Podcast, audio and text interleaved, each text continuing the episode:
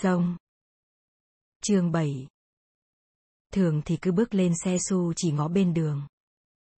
Cố gắng lắm thì Su cũng nói được vài câu gì đó, rằng đôi khi những làng xóm ven sông, những đám cây đã che khuất đi, làm tôi tưởng mình đã bị lạc mất nó. Hai vợ chồng ông chủ ghe hầu như không nhìn nhau, họ đã sống như thế từ hồi nào. Đi đường sông thì không thấy những cột cây số, những bảng vẽ báo hiệu ranh giới. Nước chảy bất chấp những đường biên.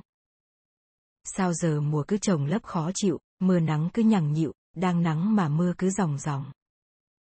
Những câu dài, nhiều chữ, có tính từ hình như quá sức của Su.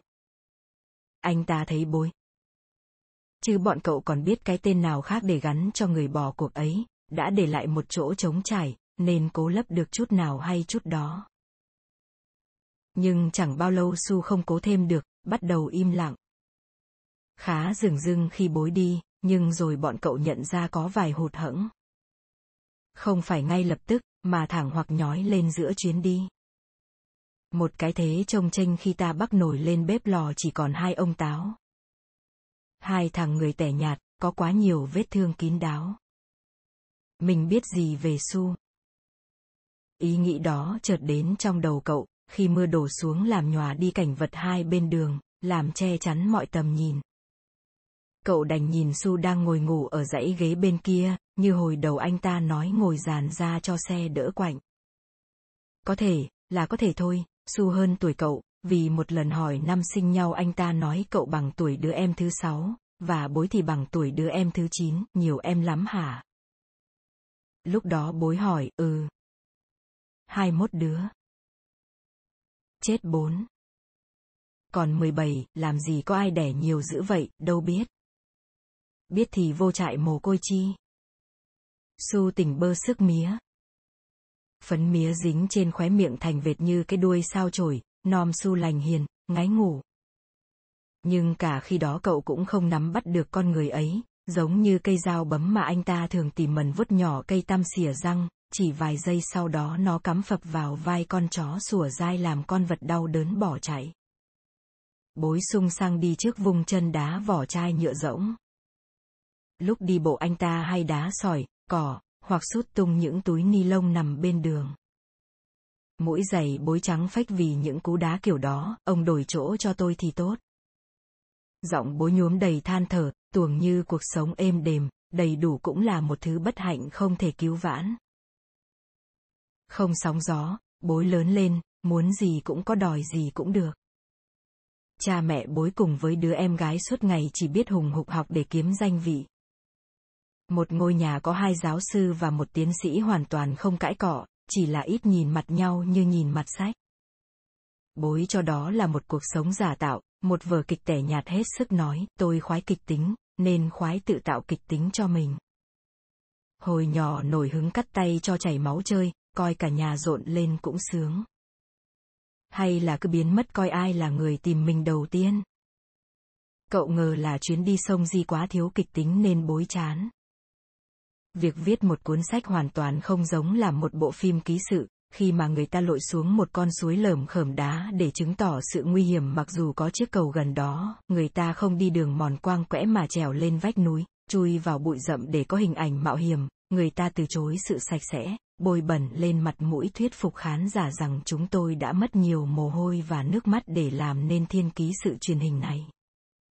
Chúng tôi gần như là những người đầu tiên đến đây, họ hay bảo vậy khi đứng trên ngọn núi đã nhẵn dấu chân dân phượt. Ông già Mai Triều mỗi khi nhắc tới những cái phim đó thường cười vắt nước mũi ra râu, bọn nhãi nhép ấy mà đến được, chứng tỏ nơi đấy cũng tầm thường thôi. Trước chuyến đi, dù chưa biết cách nào để cuốn sách hấp dẫn, chưa nghĩ ra một bố cục cụ thể nào, cậu đã nghĩ mình sẽ để sông Di kể về nó. Nhưng dòng sông lặng lẽ náu mình như những con sông bình thường khác, với những bờ bãi nhiều cây hoang dại, dây tơ hồng phủ vàng ruộm cả dọc dài, tiếng chim nước kêu một giọng hàng trăm năm.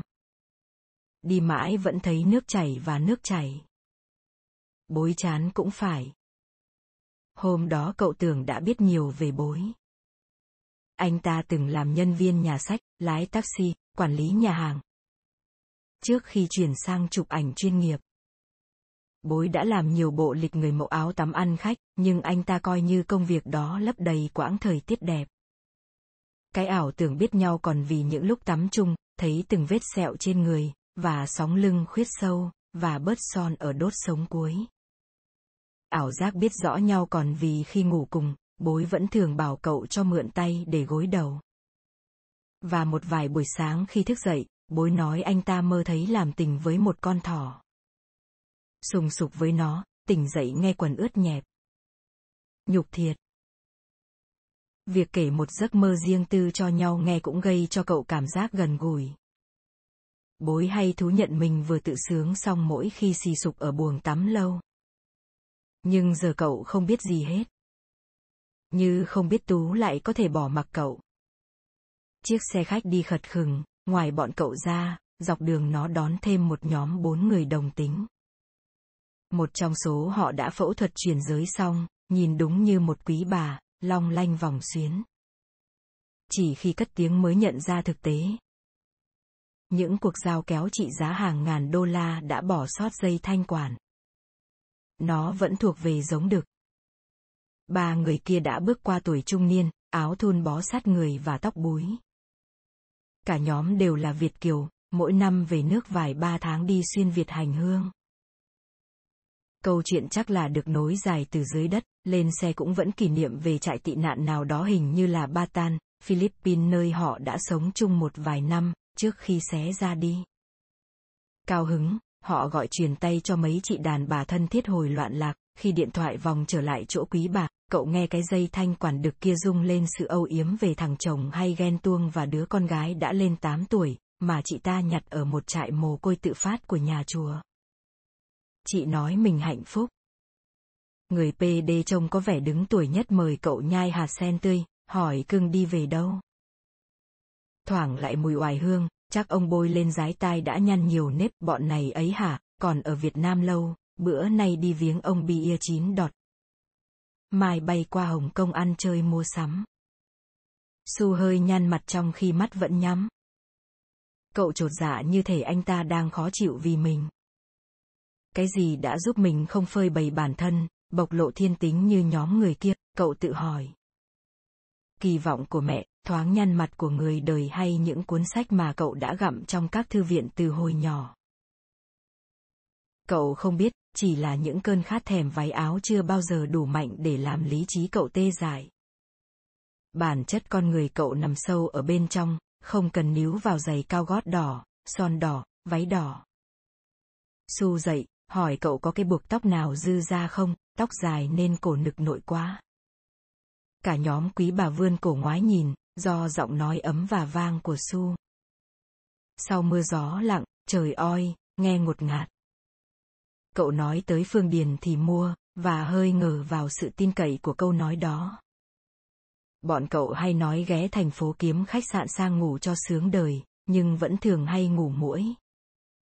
Bọn cậu nói hôm nay sẽ đi một trăm cây chẵn để cải thiện hành trình ì ạch, nhưng rốt cuộc nằm say ở nhà của một bà già mười ba chồng. Họ sống chung. Kẻ xoa bóp vai, người nấu nước cho bà ngâm chân, kẻ phơi áo ngoài sân. Một ông già nói chỉ cần yêu thương nhau, những chuyện còn lại không quan trọng. Và xế trưa nay bọn cậu lại nhảy xuống giữa chừng, đi theo nhóm quý bà đến một nơi có cây bia chín ngọn. Bia họ dừa, thân suông không nhánh, hay mọc chơi vơi ở sườn đồi hay giữa đồng, đơn độc và kiêu hãnh. Một cây vẫn có cảm giác đó, cả chòm cũng không thấy vui hơn.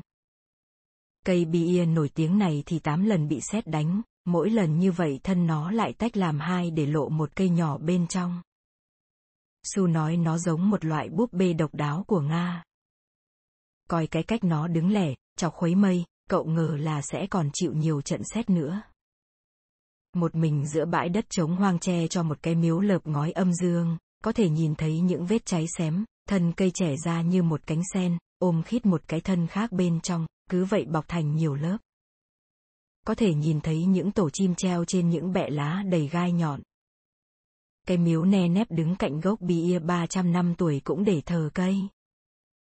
Đó là lý do quý bà đưa bạn bè đến đây chiêm bái.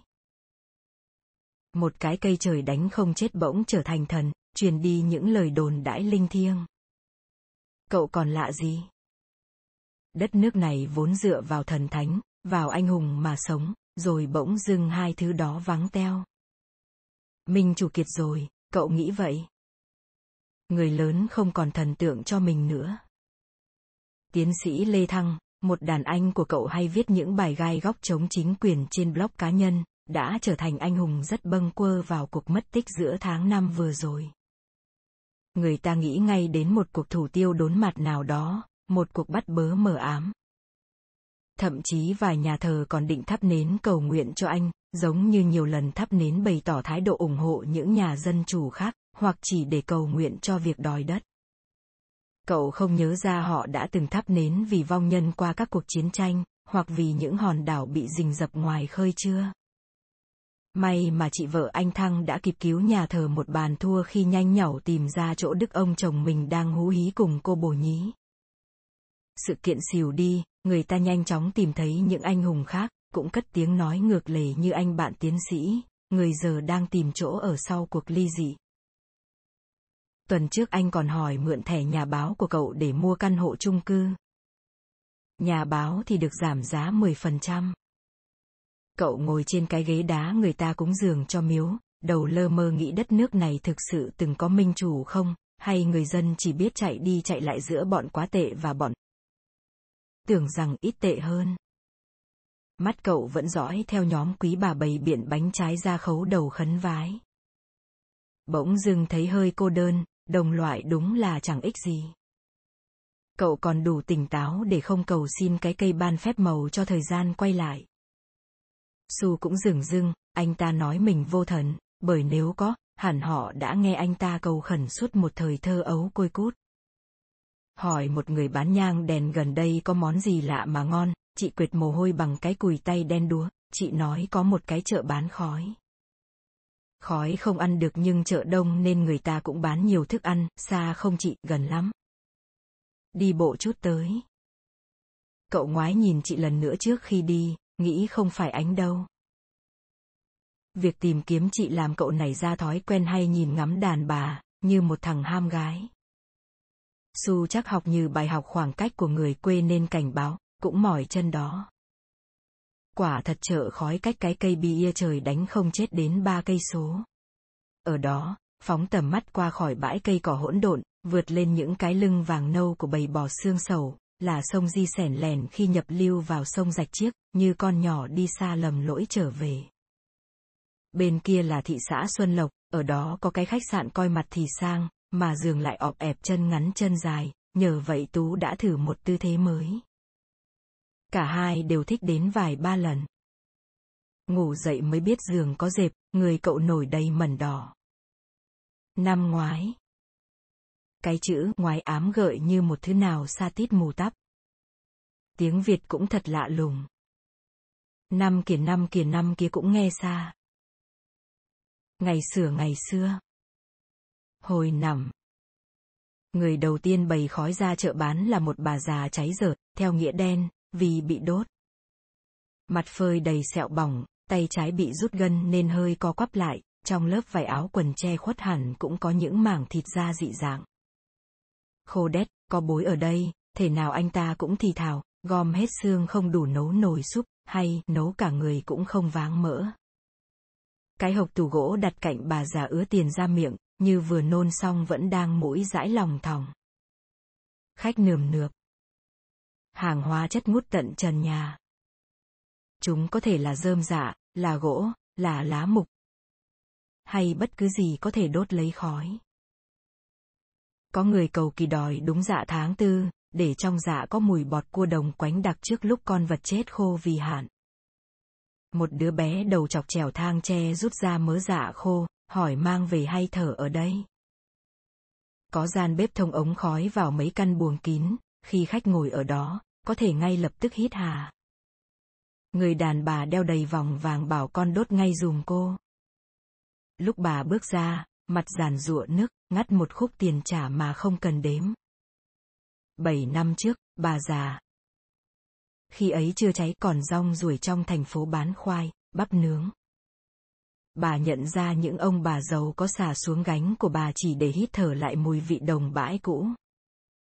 Gánh của bà đông khách, bởi bí quyết đơn giản. Bà nướng bắp để nguyên vỏ, lẫn trong đó là trứng nhện hay một con sâu, chúng làm nên một thứ hương vị khác thường. Khoai thì bà không rửa, đất bám quanh nó sau khi qua lửa trở nên nồng nàn hơn là nướng một củ khoai quá sạch. Lửa bà lấy từ nhiều nguồn khác nhau, từ củi Đức, củi Bình Bát hay mù mịt khói như củi Gòn. Sống sót sau vụ bị nướng, bà về đây bán khói. Cậu hỏi có phải vụ ở ngã Sáu Chuồng Chim không? Bà khen cậu nhỏ mà nhớ giỏi, chuyện con con đó cũng để ý. Mỗi ngày có vài chục vụ thanh toán nhau trên đường phố, nhưng thằng sinh viên hồi ấy nhớ, không chỉ vì bốn người bị thương. Không phải họ cùng cảnh ngộ bươn trải kiếm miếng ăn trên phố mà lại tàn hại nhau. Cậu ám ảnh bởi một chi tiết liên quan đến đòn gánh, ừ, ta bị đập bằng đòn gánh. Bà già chật cái nón vải ra khoe một mảnh xương sọ hóp sâu trước trán, nếu nằm ngửa có thể đựng được một chung rượu. Bà ngoại cậu đã dùng đòn gánh mà bà vẫn thường dùng để gánh nước thuê đánh mẹ cậu, khi biết mẹ mang thai với thằng nhỏ sinh viên thực tập quê xứ Sa Mù. Bà nói phải đánh cho chị thai mới thôi. Và ông ngoại nửa đêm dúi tiền cho con gái bỏ trốn, thằng nhóc này còn sống là ơn phước. Quà của trời đó. Mẹ cậu hay nói vậy, khi ngồi kể lể với cha cậu, cái đoạn trường mà bà hay bảo là vì tình yêu mù quáng. Và người tình dại dột của mẹ thì cười, ai mà biết đẻ con cho anh đâu. Tưởng bỏ rồi. Kêu bỏ rồi mà. Giữ làm gì cho khổ thân. Tưởng vậy, nên khi cha tìm lại mẹ con cậu, thì cậu đã biết chửi thề. Câu đầu tiên khi cha con gặp nhau là từ miệng cậu, ụ móa mày. Thằng nhỏ đổ quạo khi có người đàn ông lạ dẫm lên váy búp bê cậu giặt phơi ngoài sân, và khó chịu hơn khi mẹ mếu máo nói trời đất ơi ân ơi cha con đó, kêu cha đi. Còn anh, đồ tồi ơi, con anh mà. Phải rồi. Chính là thằng nhỏ này. Cha cậu lùi lại, nói để đi rửa mặt cái đã, bụi lắm. Chuyện đó cậu không còn nhớ rõ, nhưng mẹ hay kể, và cậu chẳng bao giờ hỏi bao lâu sau thì cha mới ôm mình vào lòng. Bà già bán khói cũng nói, sống là một thứ bổn phận trời dúi vào tay, cầm thì khổ mà không cầm áy náy. Su mua món khói giá một trăm mười hai ngàn, bước vào buồng, trở về bãi rác, nơi anh ta đã bới phế thải để dùm bọc đứa bé gái, người sau này đã được một đôi vợ chồng cao lạng ngọt lạt nhận nuôi để bán qua những nhà thổ bên kia biên giới. Thân phận cô gái chìm vào mịt mù, như Su nói, không biết nát nhàu ở đâu. Ra đứng trùng trình dưới cái bảng bán khói, Su nhắm mắt. Chừng như anh ta say sẩm. Cậu ra bãi vạch quần xả nước thải vào một bụi cỏ mần trầu, không ngờ hai ngày sau chim vẫn còn sưng sỉa vì tè vào mảnh vỡ của ông táo. Một thằng con trai chừng mười bảy tuổi bùng beo đến gạ bán chiếc xe máy với giá rất rẻ. Có thể nó vừa trộm cắp ở đâu đó, cũng có thể đang thèm khói cỏ. Bà già bảo ở những tiệm khói khác họ bán cả cây gai dầu, bọn trẻ rất ưa. Hít thứ khói đó là đi vào một chuyến phiêu du với đầy những ảo giác dị thường của đàn ngựa hát opera và lời than vãn vẳng ra từ trong đá, của những mê lộ dập dờn quả mặt người và ánh trăng tím ngắt. Chị Ánh kể đã từng cắt cổ tay mình khi hít thử gai dầu, vì thấy mọi thứ chung quanh đẹp quá, đẹp đến muốn chết. Cả máu chảy ra là những sợi xanh biếc, căng mọng. Cậu nhìn cái đồng tử giãn ra mơ màng của thằng nhóc, nghĩ biết đâu trong mắt nó mình có đến hai đầu, hoặc là con sâu đỏ lịm hót tiếng người lành lói. Ngó trước sau cho có, ra vẻ sành sỏi cậu hỏi giảm giá không?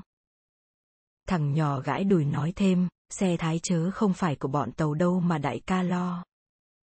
Bọn cậu sẽ men theo sông Di bằng chiếc xe máy cả tàng này, chừng nào xuống thuyền sẽ bán lại. Cậu từng tham gia vài đoàn làm phim, họ đi theo cách ấy.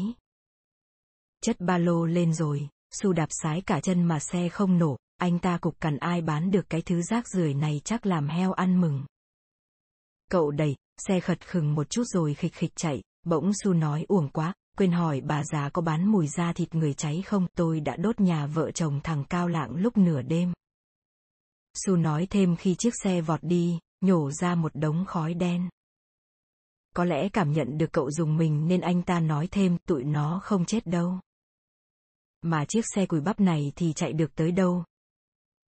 Su lại cằn nhằn. Nguyễn Ngọc Tư. Xong. Chương tám. Trong đống thùng xốp đựng trái cây trên chiếc xe tải lạc tay lái đâm vào giải phân cách dưới dốc cầu Thị Kiệu, có bảy thùng không nắp đậy.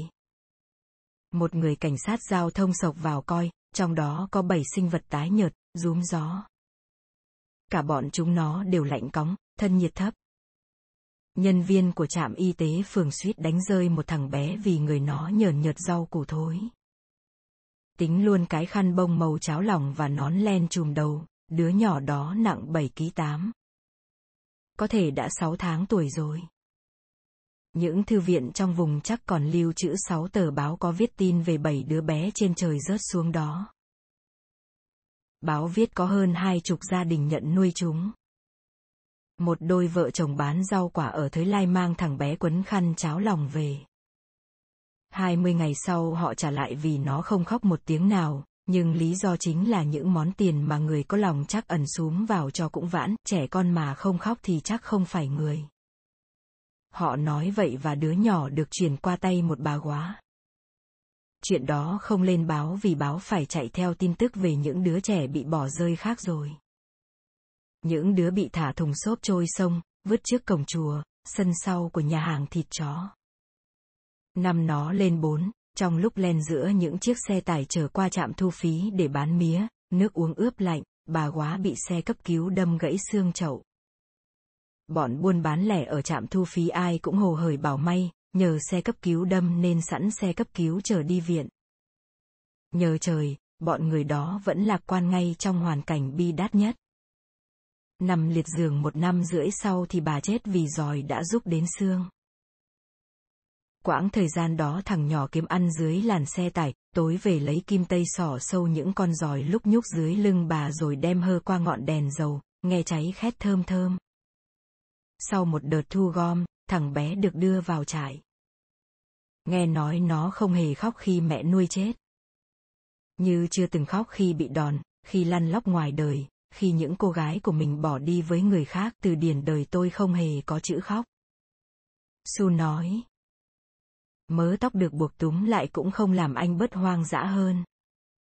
Chỗ vết sẹo vắt chéo giờ như con đường mòn lút giữa hai bờ lau sậy.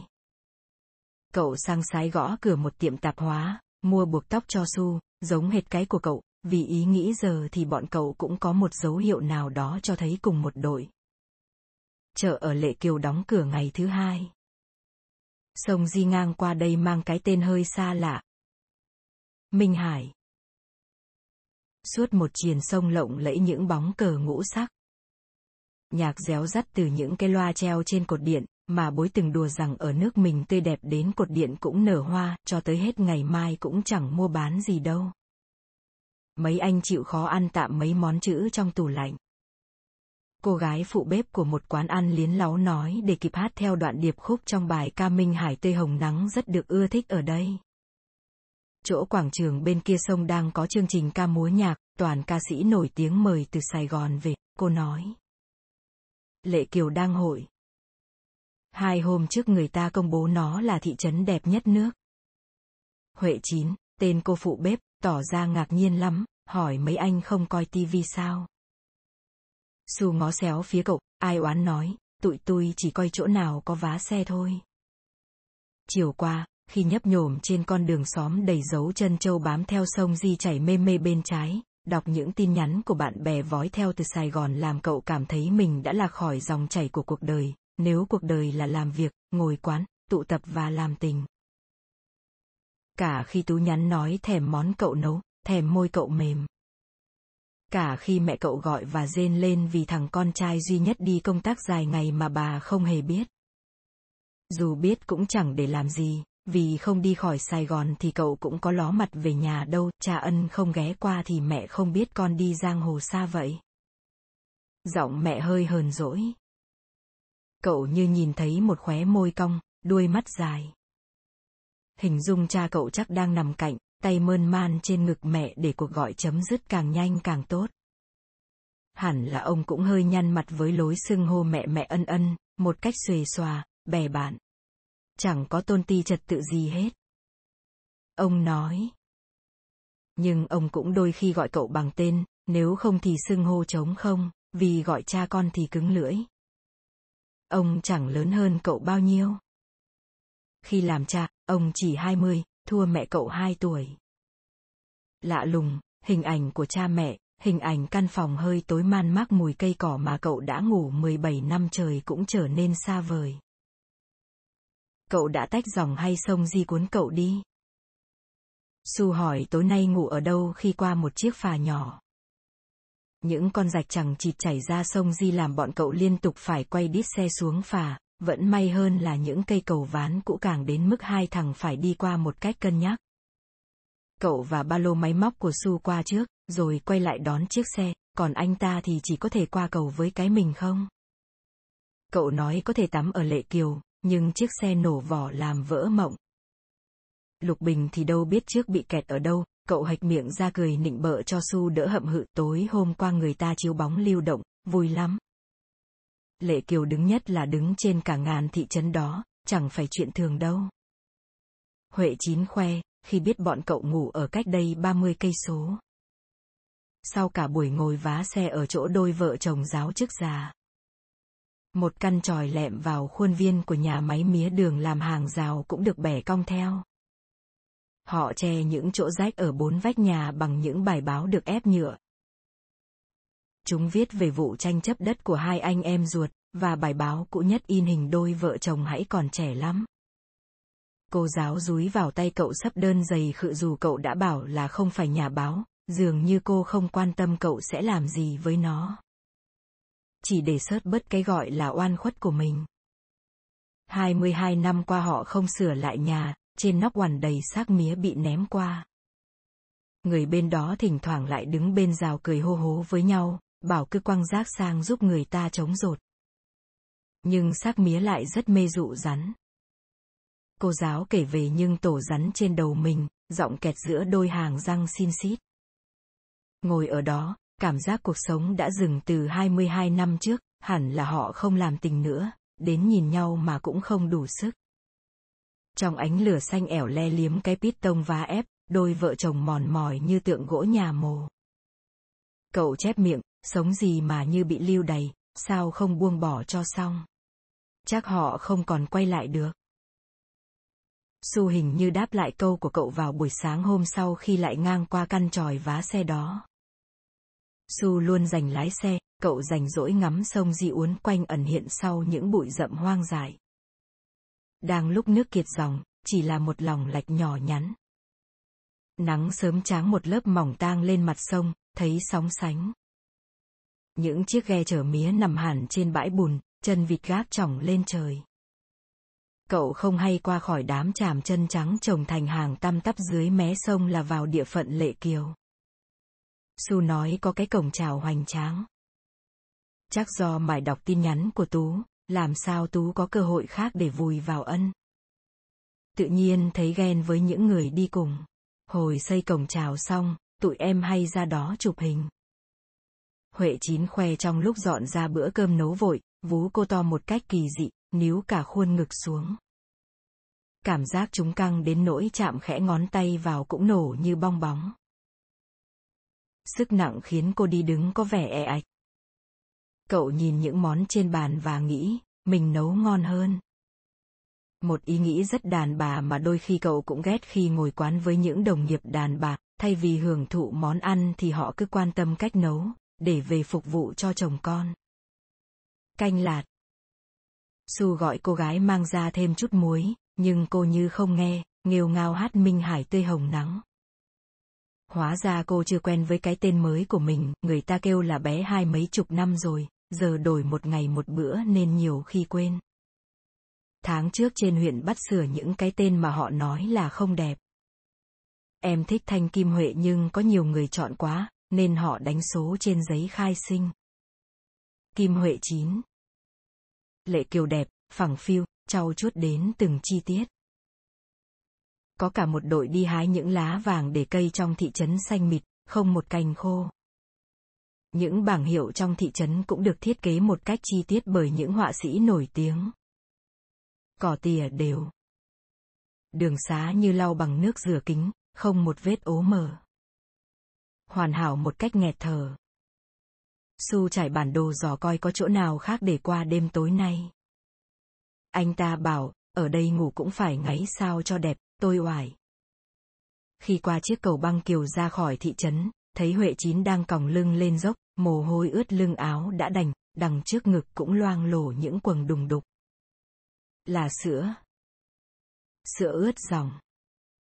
Cô về xóm Cả Tha cách đây hai cây số về phía mặt trời lặn, nơi đứa con mười tháng tuổi của cô đang sống, để cho con bú. Thằng nhỏ em bị bại liệt nên bị rời ra khỏi thị trấn, mẹ em giữ nó, vì mẹ cũng già nhăm nhúm rồi.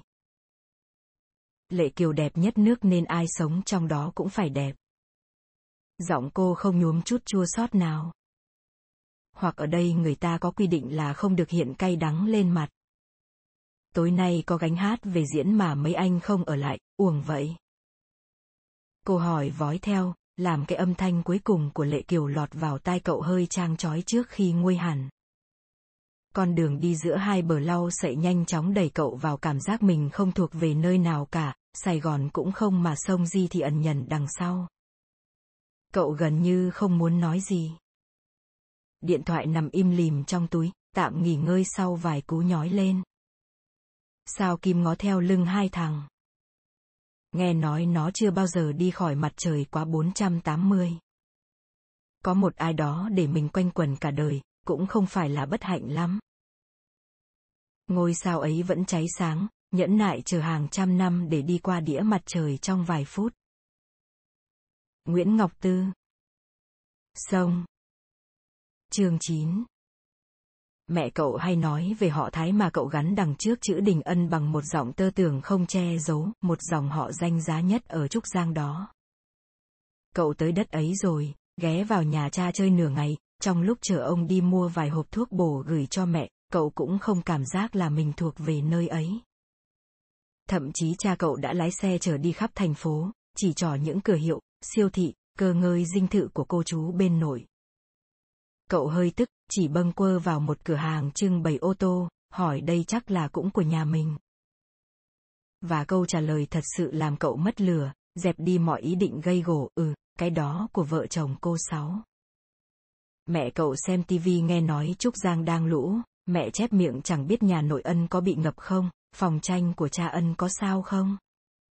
Và khi người ta nói về nạn chặt phá cây cổ thụ ở thành phố đó, mẹ lại có vẻ xa xót như cây của nhà cha cậu bị mất cắp. Mẹ ơi là mẹ, cứ kệ cha thiên hạ, liên quan gì mình đâu. Cậu cằn nhằn, khoái trá khi dùng chữ thiên hạ chém một nhát cho đứt cây gốc gác Trúc Giang của mình. Khi ấy chưa biết Tú. Giờ thì mọi nơi cậu và Tú đi qua, nhắc tên là nghe quen thuộc như cuống nhau cậu chôn ở đó. Dù sự thật nó được vùi trong bãi rác thải y tế của thị xã Châu Thành. Nên cậu không ngạc nhiên khi Su chạy bạt mạng khi cột cây số ghi Đồng Nàng mười ba ki lô mét, tôi có đứa em ở đây. Chiếc xe có vết dạn trên sườn, từ lúc phát hiện ra, cậu cứ nghĩ một lúc nữa thì nó đứt rời, Su và cậu mỗi thằng làm xiếc trên một cái bánh xe trước khi đo đường. Tóc Su bắt đầu dài, quất vào rát mặt, đôi khi cậu vịn nó lại, nghe tóc chảy mềm cả búng tay. Cậu hơi dè dặt với những va chạm kiểu vậy, từ khi Bối biến mất, nhắc nhớ về mối quan hệ tạm bợ, không hề có một thứ ràng buộc nào của nhóm. Hôm nay đi cùng nhau, mai mỗi người một ngả, không chừng. Những đụng chạm đã làm cậu nhớ Bối lâu. Đồng Nàng nằm ở chỗ sông Di bị sông Lạc cắt xéo qua như hai nét tạo thành chữ X. Bên nước bạc, bên đỏ.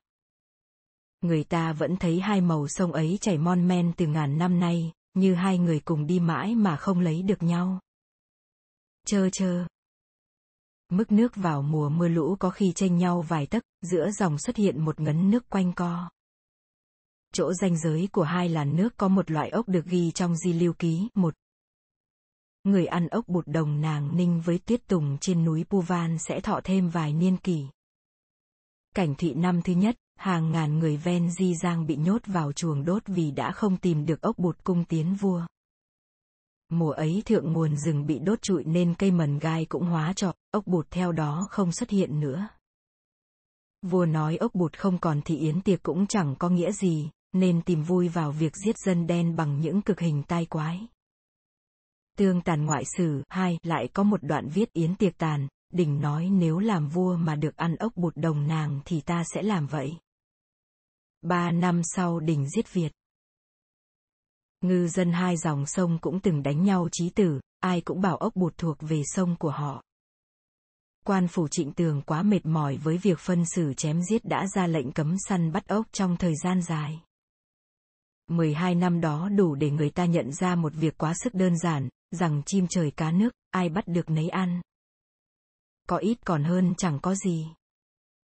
Em Su cũng trôi dạt về đây với giấc mơ ốc bột đổi đời. Gầy nhưng đỏ au, chắc nụi, lượm bóng nước, giống như những cư dân lang bạt của đồng nàng, ngày nào lượm cũng uống nước mắm giữ ấm để trầm mình vào sông lặn tìm ốc bột. Anh ta nói chào chị khi bắt tay cậu, hơi kinh ngạc. Nhưng lại tỏ ra rất bình thường khi Su nói giữa hai ngón chân cái cậu là một thứ lòng thòng, thằng cha Su không hay đi với đàn bà. Lượm gãi cổ phân trần. Không xúc động nào hiện ra mặt khi Su đập tay vào vai người em chỉ nhỏ hơn ba tháng tuổi, tính theo hồ sơ của trại mồ côi. Lượm cũng bình thản, những đứa trẻ mồ côi mà cậu biết đều giấu cảm xúc rất giỏi. Su hỏi Lượm vài câu rời rạc, nhắc vài cái tên xa lạ và anh ta bối rối vì không thể không gạt cậu ra rìa.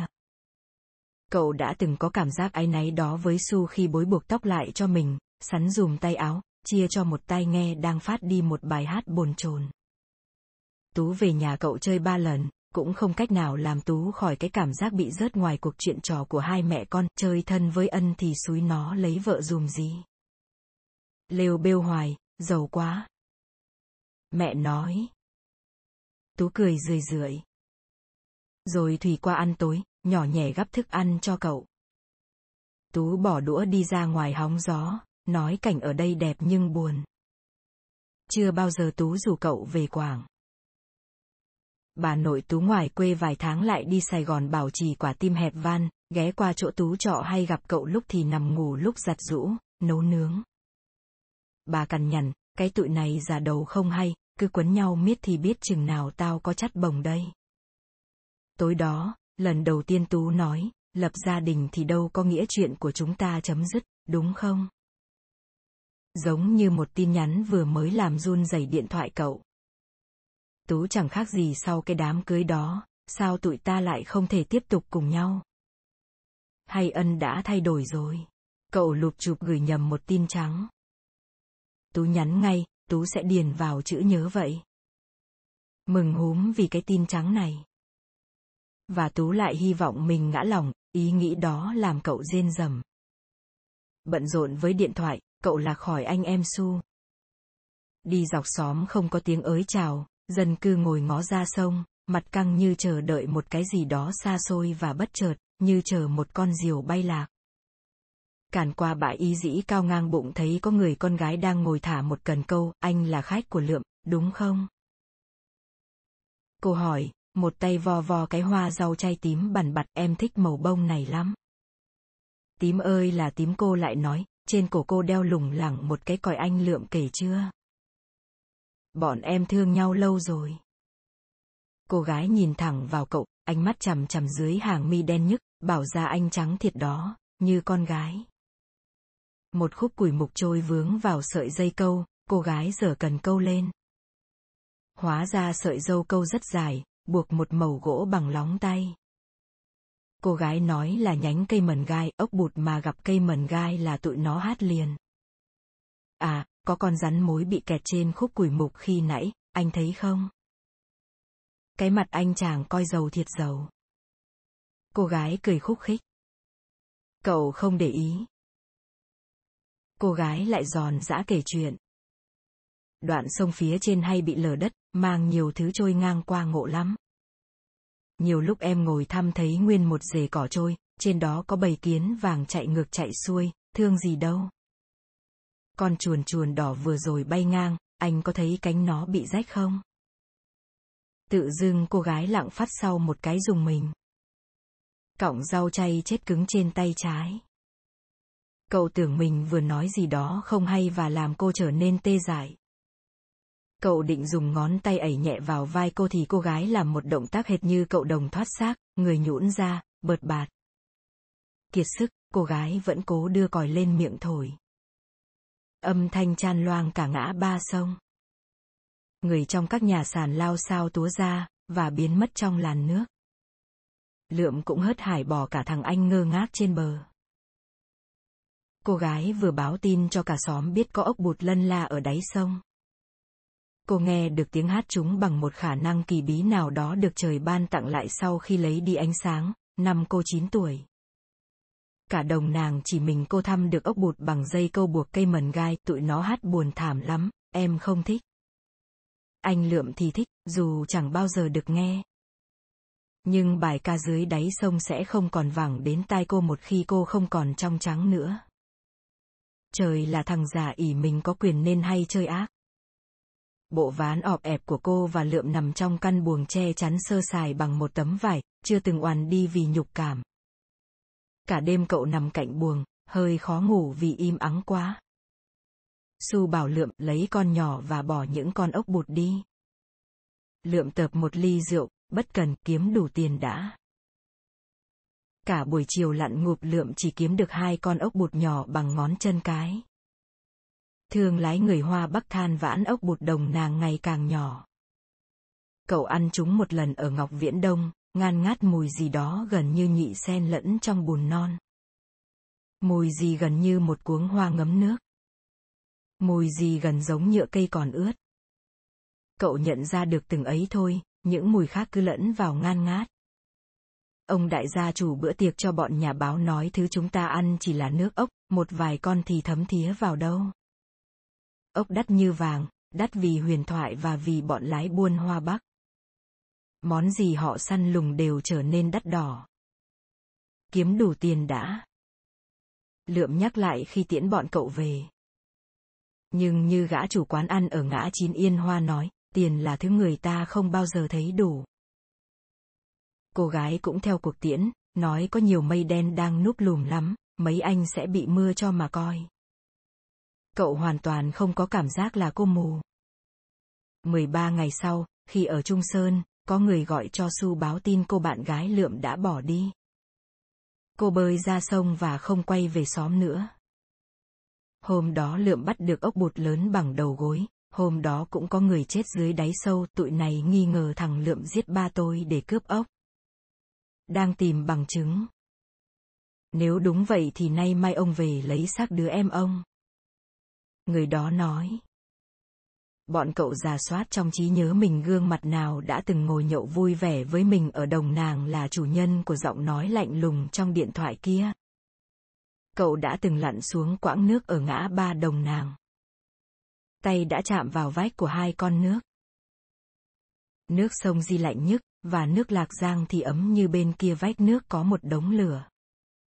Cậu bứt rứt tự hỏi sao mình không nhận ra chút u ám nào trên gương mặt cô gái nọ. Mọi thứ ở cô cứ trong veo, ngời ngợi. Chẳng biết cô đi vào sông đến với những con ốc bụt biết hát hay bỏ đi khỏi đồng nàng. Ở lại thì mãi mãi cô sẽ chẳng bao giờ được yêu đến tận cùng thân xác. Phải gắn bó đến độ nào thì mới có thể linh cảm về nhau. Tại sao lúc mẹ vật vã đau mà cậu vẫn tóm lấy cúc cu tú ngủ ngon lành?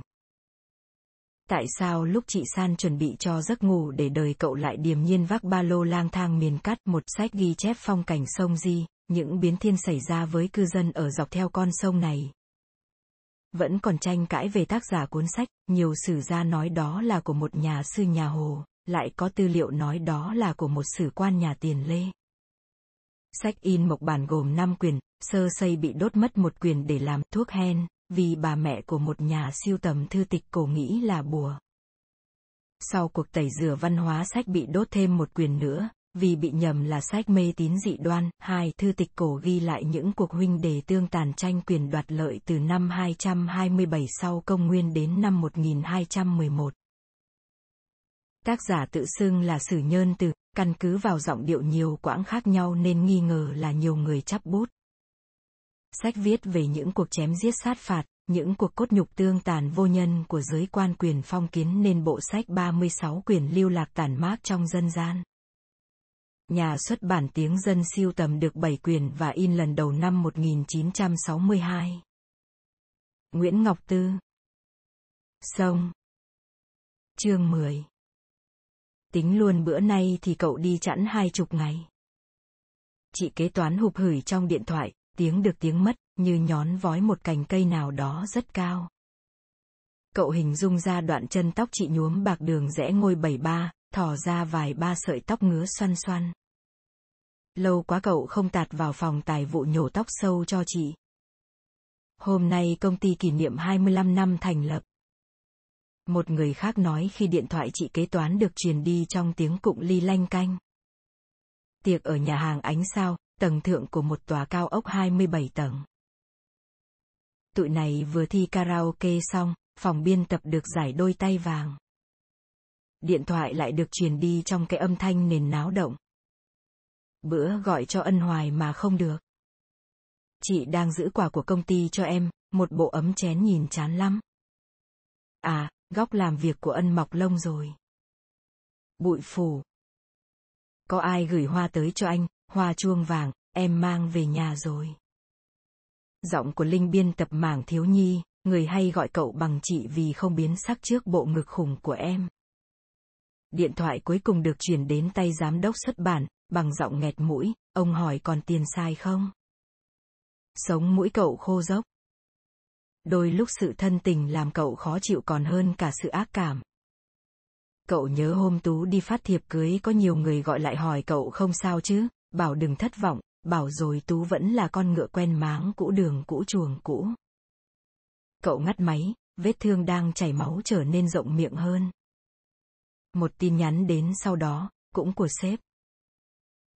Có thấy Ánh, hoặc ai đó hao hao như Ánh. Cậu nhoáy ngón tay cái, rằng nhìn thấy vài cái bóng của chị ấy. Chưa gặp hình. Ông nhắn lại tôi chỉ muốn hỏi Ánh, có phải vì tôi mà em ấy tuyệt vọng? Cậu ok. Chữ K là cây kéo, cắt xoẹt cuộc tin đi tin lại. Sinh nhật công ty năm ngoái cậu tới rồi ra về sớm, Tú kêu vừa cãi nhau với ban biên tập, đang chán. Tờ phụ san mà Tú nhận làm bị chỉ trích là quá sang, quá ăn chơi nhảy múa, xa rời đám đông lao động. Cậu thường hăm hở bỏ lại những cuộc vui chỉ vì Tú than đau răng, mỏi vai.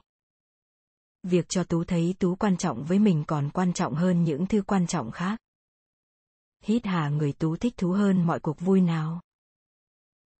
Da thịt ấy giờ còn nồng không? Đêm ở băng khâu mịt mù sương như bị gói trong một dải voan trắng. Bỏ cái điện thoại nóng hổi qua một bên, cậu xem ảnh su chụp. Những buổi tối dần thành nề nếp, ăn và rảo một vòng, khi về phòng Su sẽ đổ ảnh ra máy tính, ngắm lại thành quả lao động của mình. Cậu ghi chép những thu nhặt được trong ngày.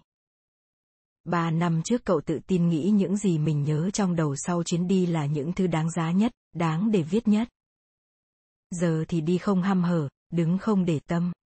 Đôi khi cậu ghé mắt qua mớ ảnh của Su, không giấu được ganh tị với những miêu tả gọn ghẽ, những khoảnh khắc được lưu giữ đầy màu sắc và sống động, mà để người đọc có thể hình dung, cậu sẽ phải viết những trang rầm rãi tính từ. Loại văn phong cậu không thích sa đà, sau khi in cuốn phóng sự đầu tay. Ai cũng nói cuốn đó tràn đầy nữ tính, như vài ba cái chuyện ngắn cậu đã từng in trên báo, nhiều tính từ, tủn mùn và diễn tả lắm lời. Cố nói cho hết ý, sợ người ta không hiểu. Ông già Mai Triều nói vậy, và quang phẹp cuốn sách ở trang ba mươi bảy, đoạn cậu tả nghe vượn hú như xiên thấu vào tai, như xe miết trên da, như vọng từ tiền kiếp cậu nhồi nhét bắt người đọc cảm nhận theo mình. Nhếch cười, ông già nói tiếp, cứ lải nhải những thứ tôi không thể nào quên, tôi như bị mê mụ đi. Để làm cái đếu gì giờ ở một nơi cách Sài Gòn bốn trăm bảy mươi cây số đường chim bay, đôi lúc cậu nhớ tới ông già. Chẳng vì lý do G một. Trong một ngăn nhỏ của ba lô, là nắm hạt sắn lấy từ mù sa. Rễ cây trúc đào nhổ bên rào nghĩa địa nhà cao ở gần Yên Hoa. nửa hũ rượu ngâm trái thông đỏ mua ở chợ trời Sài Gòn. Một cái vòng đeo tay làm từ hạt đậu cườm thảo đỏ. Những khi săm soi bộ sưu tập nhỏ của mình, cậu nhớ cái màu vàng rực rỡ của hoa đoạn trường thảo mà cậu đã gặp hồi đi lang thang với Tú lên núi, vào những làng bản xa thẳm của Tây Bắc Việt, chỉ vì Tú bảo muốn đi nơi nào đó mà có thể lấp môi ân đã đời dưới trời, không phải trốn vào những căn phòng kín bưng, không phải sợ những ánh mắt nhìn bén nhọn. Hồi ấy cậu chưa sưu tập cái chết nên không đào rễ cỏ đoạn trường đem về. Su hay mang vác ba lô dùm cậu mà không biết trong đó có rất nhiều bí mật. Bộ sưu tập những cây cỏ độc. Và cuốn sổ ghi chép có nhiều chữ về anh ta. Những nhận xét mà cậu gần như không thể kiềm chế khi viết ra, để rồi xé trang giấy đi, hay bôi bỏ, hy vọng ngày mai sẽ khá khẩm. Băng Khâu thất bát quá mạng. Su than vãn lúc anh ta tắt máy tính, con chuồn kim bay lả đi trong gió trên hình nền tối dần rồi tắt ngúm. Vài ba phút sau đã nghe Su thở đều. Thất bát, với Su là chẳng có cái ảnh nào có góc chụp hay, lạ. Không cực đoan như Bối chỉ săn những cơn giông, Su chụp nhiều đề tài khác nhau, nhìn cuộc sống qua kính ngắm của máy ảnh. Nhìn anh ta nắn nót vẽ vào không khí một khung ảnh mơ hồ, cậu thấy người này có những khoảnh khắc trong trẻo đến lạ lùng. Su cũng mê những cái bóng. Một cái cây soi mình xuống dòng sông, những em nhỏ trên đường tan học về bóng dài ngoằng quái dị, một chiếc xuồng câu đối thoại với chính nó giữa nước sông. Thất bát, với cậu là không có gì để kể. Nhưng từ bắt đầu đi, cậu gần như chưa từng trắng tay. Mấy hôm trước ở Sô Do, cậu đã tưởng thất bát. Một thị trấn nhỏ xa khuất lặng lờ, đến nỗi Su gõ hai chữ đó vào thanh tìm kiếm trên mạng, không có kết quả nào ngoài những liệt kê kiểu như bầu xô là công việc khó khăn, đầy rủi ro, rủi ro khi bay xô. Hơi khó hình dung được lại có một nơi nào đó trên đất nước này không bị báo chí nhắc đến trước áp lực thông tin. Hẳn là ở Sô Do không có chuyện lở đất, lũ lụt, không có thanh niên cưỡng hiếp cụ già, không có loài thú lạ, không có cánh đồng năm tấn, không có thứ bánh trái gì ngon, không sinh ra một anh hùng, danh nhân nào. Cứ tưởng áp lực thông tin đã khiến báo giới bới móc trên từng mm của cái diện tích ba trăm ba mươi mốt nghìn hai trăm mười một phẩy sáu ki lô mét vuông của đất nước rồi, giờ mới biết có đôi ba chỗ sót. Lúc chuẩn bị rời Sô Do, cậu nhìn thấy bên vệ đường có một ông lão lưng còng đến mức như bị gấp đôi lại, ngồi bên cái thúng thủng đáy kêu khóc ơ hờ. Mếu máo nói mất rồi, đâu mất rồi, mất thật rồi. Su cảnh báo nói điên đấy, nhưng cậu không thấy điều đó trên vẻ mặt đau khổ của ông già. Cậu hỏi mất gì ông già không nói, chỉ bảo mất rồi, càng khóc tợn. Hồi lâu có người chạy xích lô băng qua đường nói tụi mày từ xa tới nên không biết đó đó, ông cố khùng này kêu khóc như vậy đã bốn mươi mấy năm rồi, dân xứ này mà biết ổng mất gì thì đã mua trả lại cho xong. Nghĩ coi, đang ôm vợ mà nghe tiếng khóc này thì hứng thú gì nữa. Nhưng ổng còn không biết mình bị mất gì thì ai mà giúp được. Còn mình thì không biết tìm gì ở cái xứ cỏ gáy này. Quên, không phải ở trước mặt, bằng chứng là cậu vẫn nhớ Tú. Ánh thì cậu không tự tin còn nhận ra nếu gặp, chẳng có căn cớ gì cho thấy chị còn lảng vảng sông gì. Trời đất thì mênh mông vậy. Sách thì chưa biết viết kiểu nào, dù khảo đơn thuần hay chỉ là một ký sự dài. Chạy trốn không xong, mẹ vẫn gọi về để sửa hàng rào. Su cười đã bảo rồi, người tình không khóc như trẻ nít vậy đâu. Người tình càng mất nhiều càng chai lì, càng thản nhiên. Ừ, giống như anh ta, cậu nghĩ. Có lần ẩn mưa ở một quán cháo cá ven đường, bọn cậu chứng kiến đứa nhỏ bị chủ nó tát tươm máu bằng một mảnh vỏ sầu riêng, bị bắt quỳ dưới trời mưa, Su xìa răng lách tách tỉnh như không. Lần khác một bà còng lưng bị xe khách đẩy xuống một quãng đường vắng vì luôn miệng ca cầm xe chạy chậm, cậu ước Su đấm văng vài cái răng của gã lơ xe bất nhân kia, nhưng anh ta chỉ huýt sáo mắt lim dim, đừng nhìn tôi như nhìn một vị thần. Không có thần thánh trên đời đâu, tin tôi đi. Cậu nhớ Su đã nói câu đó vài ba tiếng đồng hồ trước khi dấn cổ gã đàn ông mặt sưng húp buộc sụp lại bà vợ nướng bánh tàng ong bán ở chợ hàng Gòn. Lúc bọn cậu vừa chờ tới, chị gần như ngất đi, tay lẩy bẩy hướng về một bóng người chạy xa đằng trước. Nó về ngon ngọt rồi, lột sạch tiền tôi đem cho gái rồi. Sáu đứa con tôi lấy gì mà ăn hỡi trời. Bụng chị lùm lùm sau áo, nghe mọi người xúm nhau kể lể, cứ mỗi khi anh chồng mò về thì bụng chị đội lên, túi thì ngược lại. Su lầm lì bảo cậu cứ chờ ở đây. Chị vợ chưa ngưng nước mũi, anh ta mang gã chồng rúm gió về. Có vẻ anh ta ra tay hơi mạnh. Vị thần của cậu cũng xước dọc cánh tay, chắc bị cao. Khi bọn cậu quay đi chừng chục bước thì người đàn bà hớt hải chạy theo níu lại.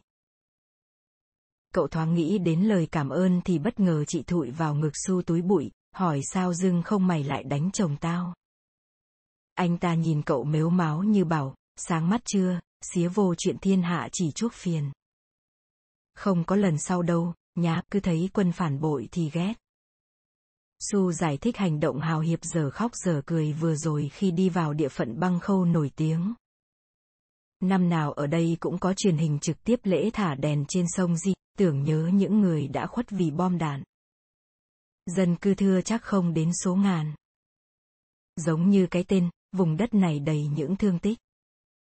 Những bức tường đổ, những dãy nhà bị san phẳng chỉ còn chỏng trơ cái nền gạch. Thánh đài dựng trên những hố chôn tập thể, bia ghi rằng giặc những cái tên và những dòng chữ giống như cái tên. Con gái một tuổi của chị Tím, năm đứa nhỏ con nhà ba chất. Cậu nhìn thấy ở phần gần cuối một tấm bia có người cùng tên, cùng ngày tháng sinh với cậu, chỉ khác họ và năm sinh. Hưởng Dương mười bảy tuổi. mười bảy tuổi. Một ngày của năm đó mẹ đuổi cậu xuống tấm nệm trải dưới đất ngủ riêng. Lý do ngớ ngẩn là cậu lớn rồi, đừng có quấn mẹ hoài vậy, tách ra mà yêu đương bồ bịch. Mẹ cấm cậu vô bếp, nói chuyện đó của đàn bà, đi làm chuyện đàn ông đi. Cua gái chẳng hạn. Mẹ bắt cậu húi đầu đinh, thay vì chừa tóc phủ tai như khi trước, thay vì khen tóc cậu óng mượt thì mẹ chê nhìn không ra đàn ông tẹo nào, phải rối nùi bù xù mới hợp dáng. Cậu tắm lâu thì mẹ gõ cửa, nói đàn ông nên ở dơ chút, cho phong trần. Mẹ cậu trở chứng trở nết từ khi đau ruột già cấp. Đoạn ruột vỡ trong ổ bụng. Có lẽ đứng mấp mé bên bờ vực nguy hiểm, người đàn bà ba mươi chín tuổi bỗng thấy mình không có gì hết, ngoài ông cha của con bà năm khi mười họa về ngủ chung một vài hôm, ngoài những ông bồ yêu đương tình rụi, ngoài thằng con trai mười bảy tuổi thích nấu ăn, trồng hoa và ngủ giúp trong nách mẹ. Bà bỗng đòi hỏi một gia sản sờ nắm được, ngoài thứ rõ ràng nhất là tiền và đất đai, còn có một gia đình hoàn hảo chứ không phải một nửa như bây giờ. Ngoài thằng con sáng xách xe đi làm, còn có một cô con dâu sẽ cùng bà đi mua sắm và những đứa cháu nhỏ chạy quanh bôi chét chì màu, cứt mũi lên vách. Thùy qua mượn tập chép bài, ngơ ngác nghe mẹ cậu thì thào, cháu thấy ân của cô có đẹp trai không? Quá đẹp, há. Những bữa Thùy quá giang xe cậu, mẹ hí hửng. Cậu hôn Thùy cũng để trả lời câu hỏi của mẹ, khi lo lắng giờ dẫm chim cậu, có lên thường không đó, ông con. Tối đó cậu dán Thùy dính chặt vào rào, còn mình thì dính vô cô bạn, đặt môi ngang theo một góc bốn mươi lăm độ. Cậu nhớ khóe miệng Thùy vẫn còn dính muối ớt do hai đứa vừa ăn sơ di xong. Nhờ vậy nụ hôn không quá lạt. Thùy xô được cậu ra, lia lịa quẹt miệng bằng cùi tay, nói ân là đồ khùng rồi bỏ chạy. Đèn hắt ra từ ban công soi đôi gò má chín nẫu. Biết đâu vì lần đó mà Thùy chờ mình, cậu hay nghĩ vậy mỗi lần về thấy cô bạn gái vẫn chưa ai bước tới. Mẹ cậu vào viện Thùy cứ đấm ngực tức tối vì đã vắng nhà. Giờ Thùy cũng lấy chồng, mẹ nói muộn màng là do cậu. Giờ mẹ đặt hy vọng vào cô gái khác. Giờ cậu ở chỗ nhìn đâu cũng thấy thánh đài. Kiến trúc thánh đài giống nhau, nằm trên chừng chục bậc tam cấp là tượng một bà mẹ trẻ ôm xác đứa trẻ trên tay. Cả hai đều mập mạp no căng. Chung quanh cụm tượng là những bồn hoa. Một cái mái vòm tròn che bia đá, theo hình lá sen hay cánh sen, dĩ nhiên chúng thô dày. Bốn phía treo những lá bùa nguệch ngoạc. Người ta giải thích để vong bên giặc không vào được nơi linh thiêng đó, chỉ có bên mình thôi. cả linh hồn cũng chia ta địch. Nước sông Di vẫn lạnh buốt khi chảy qua đây, nhưng dấn thêm hai mươi cây số nữa có mấy con rạch liên thông với sông Mê chảy song song, chỉ cách một dãy đồi thấp nằm giữa cánh đồng chó trâu đều ngáp. Năm nào lũ lớn thì hai dòng hợp một, làm thành cái biển nức, tham lam nuốt gọn cây cối đất đai, được chừng tháng thì lũ rút. Sông Di lại một mình đi theo hướng Tây Nam, chảy hối hả như nghĩ sẽ đuổi kịp dòng sông vĩ đại phía bên kia. Nhưng nó chỉ gặp vài ba con rạch còm. Đạn dược và lính tráng được đưa vào mạn Tây sông Di bằng đường này, ta thủ cái khăn ướt, nằm dưới chiếc ghe hai lườn. Bên trên chất đầy những thứ cây trái rau quả trong vườn. Giặc làm cái trạm ở chỗ kia kia. Ông già lo việc nhang khói cho một thánh đài chỉ tay xuống một bến sông còn trơ vơ cái cầu bằng bê tông xám ngoét. Màu của sự mục dã. Bên dưới má phải ông bị thủng một lỗ có thể nong vừa một đồng xu, làm cho giọng ông hụp hà hụp hửi vì thiếu hơi. Ông già nhả khói thuốc lá bằng miệng nhưng khói cứ len qua cái lỗ thủng ấy, cậu như dõi theo một đứa trẻ nghịch không thèm qua cổng mà chỉ thích trèo rào, chui lỗ chó. Nhìn hơi quái đản, bữa đó nằm giữa cây khe ván nên bị chĩa tụi nó đâm trúng. Cũng may ta có khăn lau mũi chĩa, đau mấy cũng không quên xóa máu trên đó nên mới qua chạm được. Không là bị lộ hết trọi, họ không ngửi được mùi máu còn vương trên đó sao, phải sành lắm thì mới biết. Mùi máu với mùi thép gì cũng tanh tanh như nhau. Chật áo ra, trên người ông còn vài chục vết sẹo khác do chĩa đâm. Sẹo lồi. Sách lịch sử nói họ đã tẩm nhiều chất độc vào mũi chĩa, không chết ngay thì cũng chết vì uốn ván, nhiễm trùng. Nhưng cậu không tin sách lịch sử lắm, chúng hay đứng về phía người thắng cuộc. Kiểm đếm lại, những thứ cậu tin không đầy đầu ngón tay. Thứ khiến cậu tuyệt đối tin vừa đánh mất. Những xóm làng mới gây dựng lại sau chiến tranh cách thị trấn cũ ba cây số. Tàn tích được giữ nguyên, như ông già nói, để người ta nhìn thấy mà không quên được mối thù. Ông già rót trà ra, câu chuyện thỉnh thoảng bị đứt đoạn vì những người ngang qua ới chào, thăm hỏi. Và bướm xám thì bay sập xòe. Giờ không phải mùa bướm nhơ nhờn đâu, ta. Cậu hơi thắc mắc. Vài cơn gió lẻ bất ngờ thổi qua, lạnh đến chân cỏ. Lạt miệng, ghé tiệm nước bên đường mua thanh kẹo cao su, loại vỏ xanh, con bé bán hàng cau mặt đời nào mà em bán kẹo của giặc. Anh mua kẹo gừng đi, ngon hơn nhiều. Em bé gằn giọng chữ giặc, mắt vằn những tia máu. Con nít con nôi hỉ mũi chưa sạch mà ai bày đặt cho nuôi oán thù chi. Mớ kẹo bỏ vô túi áo khi qua khỏi ngã ba thì thành những viên sỏi nhỏ, cả viên nằm trong miệng cậu nãy giờ nồng mùi gừng cũng là hòn sỏi đâm nhói đầu lưỡi. Cậu sửng sốt nhả viên đá ra lòng tay cho Su coi. Một người đi ngang qua nghe chuyện bảo à con bé đó ngày nào cũng về bán kẹo. Có người ăn tham quá nên gãy răng luôn.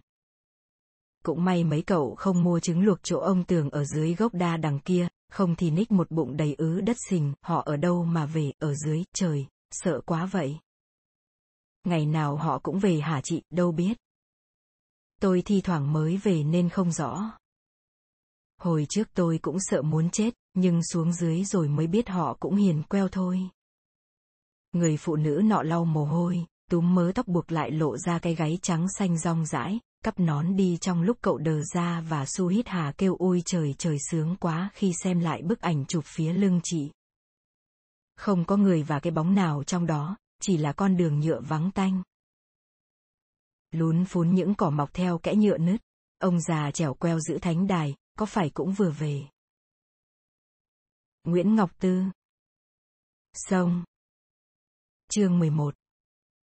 Anh Bằng đã từng đưa cậu đi chợ Chằm, năm đó vừa nhảy cóc sang tòa báo thứ hai. Quen anh qua mấy cái chuyện ngắn đăng báo mà anh bảo cũng được đấy, có cơ hay. Thư qua thư lại, cậu mới biết từ có cơ hay đến hay là một khoảng sa mù. Coi như kết bạn. Anh Bằng dù có chỗ này được lắm, sau Tết ra chơi. Mùng bốn Tết rét mướt, môi cậu nẻ mấy vết, biếng nói biếng ăn vì cứ mở miệng thì đau. mẹ cứ cằn nhằn trên điện thoại là đã bảo mang Vaseline theo mà không nghe. Cái người đội khăn mỏ quạ kia là ma đúng không? Cô bồ anh bằng cứ níu tay anh thì thào người kia nữa, cũng ma hở. Anh bằng cười, em đã gọi họ là người, thì họ là người. Cậu cũng nghĩ vậy. Bước qua cây đa đầu chợ thấy nhưng nhức mặt, rét hơn lúc đi trên đường, gió hôi hút từng cơn, quần cậu cứ trực tuột xuống. Trời này đi tè cũng ngại, đầu ngón tay lạnh, cứ bới mãi mà không thấy cúc cu đâu. Anh bằng quàng eo cô bồ đi đằng trước, một chòm xương vắt ngang vai. Cậu cóm gióm sán vào một hàng bánh rán, không phải vì bánh mà vì lửa, nhìn thèm. Chị bán bánh tên Chất, nói tiếng dạ của cậu thật dễ thương, hay cậu cho chị đứa con đi. Mặt chị tỉnh đến mức cậu ảo tưởng vừa rồi chị hỏi xin cái khăn, hay một sợi tóc. Trời lạnh ghê há chị. Cậu giả vờ lơ đi, về dưới một mình buồn lắm. Cho chị một đứa con, nhé. Chị sẽ dạy nó dạ dạ suốt ngày, nghe chắc mê ly. Chị nói, quấn thêm một vòng khăn nữa che đi nửa dưới của gương mặt, chỉ hở ánh nhìn rười rượi, chân mày hơi rậm mọc lan xuống mí mắt. Hôm đó về lại Hà Nội, sốt vật cậu nằm bẹp ở văn phòng báo. Anh bằng nói do khí âm ở chợ Chằm nhiều quá. Hồi xưa mua bán ở đó người ta còn thả tiền vào chậu nước, tiền chìm là tiền thật, ấy là xưa dân mình dùng tiền xu. Nếu không thì mang tiền về nhà thấy chỉ là nắm lá, nắm cỏ. Chẳng nhận biết được ai người âm người dương. Anh đã từng gặp ông nội anh ở đó, ngồi rít thuốc lào trông rất là sảng khoái. Gặp anh ông hỏi sao phiên năm ngoái không đi thăm tao. Anh bảo Tết trước con bận. Ông cốc đầu anh đau điếng, điêu quá, mày trốn đi núi chơi với gái. Tao mua đất cho mày dưới này rồi đấy, cất nhà xong vẫn thừa mảnh vườn để trồng đào. Chừng mày xuống chắc đào cao khỏi đầu. Rồi ông đi, để mình anh ngồi cùng mùi khói thuốc lào lần quần trong xương. Cậu không kể với anh bằng chuyện mình làm với chị Chất ở đụn rơm nát phía sau cái rào đá ong. Cậu không phải loại dễ dãi chung đụng, nhưng người đàn bà bán bánh rán gây nhớ chị San. Chẳng có kỳ tích nào, cậu không lên được, cúc cu vẫn nhũn ra như đã từng hờ hững với đàn bà. Môi chị lạnh quá. Hõm cổ bốc hơi như băng. Chị bảo không sao. Năm sau cậu lại tới nhé, chị chờ. Năm sau, mùng bốn Tết cậu ra đảo chơi với Tú, mở màn cho cái gọi là năm biển đảo, tức là cả năm chỉ đi chơi ở đảo thôi, không phải vì tinh thần dân tộc lên cao như báo chí hô hào, chỉ là đảo xa ngoài đó vắng người. Cậu quên mất cuộc hẹn chợ Chằm. Buổi tối thì anh bằng gọi, nói có người hỏi thăm chú đây này. Cậu nói dối, bảo mẹ giữ lại nhà ăn Tết nên thất hẹn. Sau anh bằng kể lúc chuyển lời, người đàn bà lau nước mắt bỏ đi, bảo nhớ tiếng dạ của cậu thanh niên đó quá. Về dưới chuyến này sẽ buồn hơn. Su nghe cậu kể, bảo anh ta cũng đến đó rồi, hai lần, gặp không, không. Chắc chưa chết, còn sống vất vưởng ở đâu đó. Cậu không biết Su nói về ai, cô gái bị bán vào những ổ chứa hay một người quen khác. Mà cậu cũng không biết mình hỏi về ai, cứ âu ơ cho có. Su lại không muốn chi tiết hơn. Lo lắng cho Lượm, anh ta như đang ngậm ngọc. Cậu tự hỏi cái buồn rúc rỉa mình có phải vì thưa tiếng nói ấm của Su hay vì cây cỏ ở Trung Sơn đang mùa thay lá. Không bước chân, không ánh nhìn nào không gặp lá, dẫm lên lá, hoặc đè nghiến tầng tầng lá. Sông gì cũng giấu mặt dưới lá. Không còn uốn lượn giữa những dãy đồi sa thạch níu lấy nhau, men theo những thung lũng hẹp, sông sâu và rộng lòng hơn, nước xanh ngằn ngặt có thể phân biệt thượng và hạ nguồn sông Di bằng bãi sông. Khi chảy qua Trung Sơn, bãi sông đã xuất hiện cát vàng, thay vì bùn. Nước không còn cái màu đen ngấm gộc rễ của những dặng dừa nước miền hạ nữa. Cậu búng tay vào một khoảng chưa được đánh dấu trên bản đồ mà bọn cậu đã nhảy cóc, nói với giấy, rồi tụi tao quay lại. Nhìn vào những vết mực trên bản đồ, hành trình có vẻ lởm khởm vì bọn cậu thống nhất với nhau cứ thấy chỗ nào có tên ấn tượng thì đi trước, ưu tiên ở đâu có lễ hội, ở đâu có phong cảnh nổi trội. chẳng nên thật thà bám sườn sông mà đi, cũng phải vòng vèo đổi gió. Có bữa Su miết ngón tay vào chỗ Di Ổ, nói cái tên này cũng lạ, bỏ qua sao? Cậu đã đi rồi. Cùng với Tú. Hôm đó hai người mang theo kính lặn và quần bơi, lấy hai vé xe đêm đi Nha Trang. Ngồi ở bến xe chờ xe chạy thì nghe một đám người nhắc đến chợ Thương, Di Ổ. Bà già đội khăn kẻ trắng xanh nói hội tắm năm nay chắc tình của tôi chỉ còn ngúc ngoác được mỗi ngón chân cái thôi, từng tuổi này chim chóc xỉu đi rồi. Một ông già mặc áo vest xám cho cười nói tôi nhớ hội năm Bính Ngọ bà kêu lớn nhất. Còn ông thì làm vỡ lu mái, làm ai cũng thấy cả hai trần chuồng. Lu nứt sẵn đó chớ, mắc mớ gì tôi. Họ đang nhắc về hội tắm lu ở chợ Thương, diễn ra vào rằm tháng hai những năm chẵn. Hàng trăm lu mái được mang ra đặt dưới vườn phượng trắng. Người ta gánh nước sông Di đổ lưng lửng lu, rồi từng đôi người trèo vào tắm rửa kỳ cọ cho nhau. Họ là những người yêu mà không lấy được, thích mà không dám nói ra, à, là kiểu như chợ Khâu Vai vậy hả dì hai? Tú háo hức hỏi, Khâu Vai là chợ gì? Tụi dì cũng đi tứ phương nhưng chưa tới chợ đó lần nào. Tú kể sơ sơ về cái chợ trên núi cao, mỗi năm một phiên để những người yêu nhau tìm lại. Bà già đội khăn kẻ vỗ tay cái đốp, nói vậy thì giống chợ Thương của dì rồi. Có khi ở đó nghe nói về xứ gì nên học đòi làm theo. Dì nghĩ cái nước mình cũng nên chọn một ngày quốc lễ để những người chịu ngang trái hẹn hò. Gọi là ngày Thương, cho nó có chất người.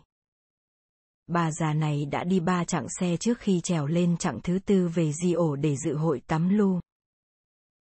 Bà cũng là người xa chợ Thương lâu nhất. Từ những năm sáu chín. Một bà bòm bèm nhai trầu chạy nạn Huê Kiều hồi tám hai.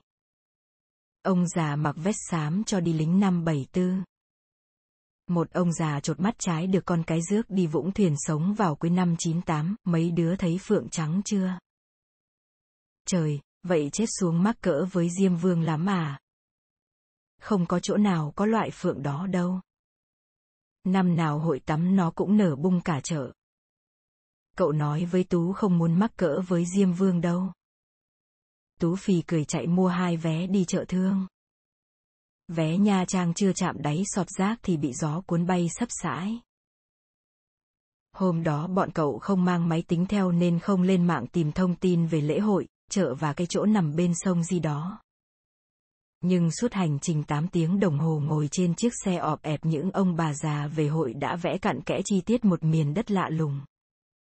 Nhà không có cửa, thông thống ngó ra sông.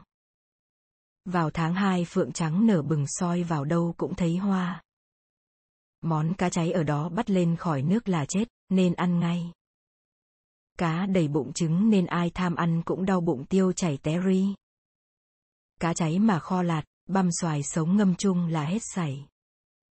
Phải là xoài queo ấy nghen, thứ đó ăn một mình không ngon, nhưng chịu cá cháy lắm.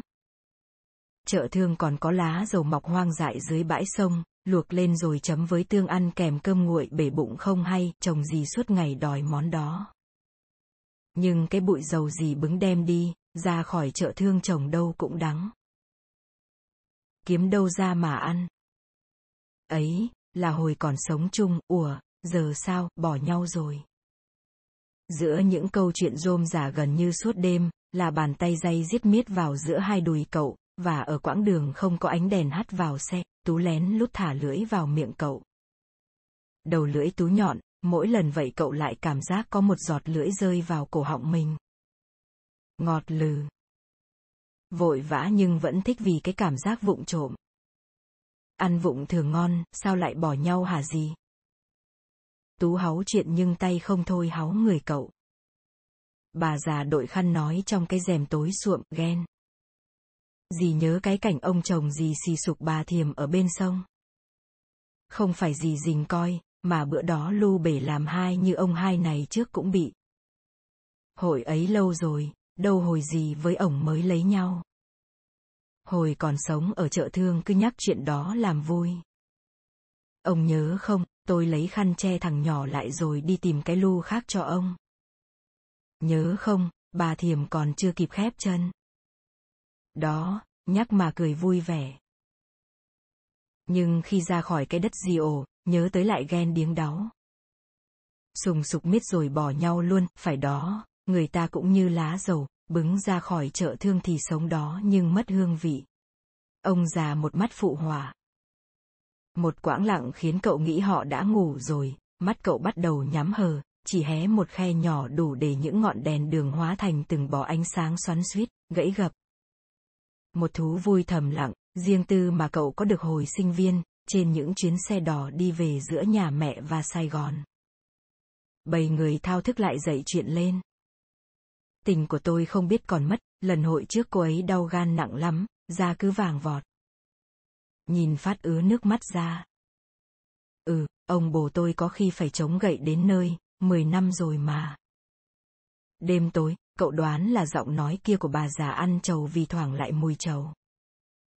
Xe tạt qua bến chợ thương khi mới bốn giờ sáng.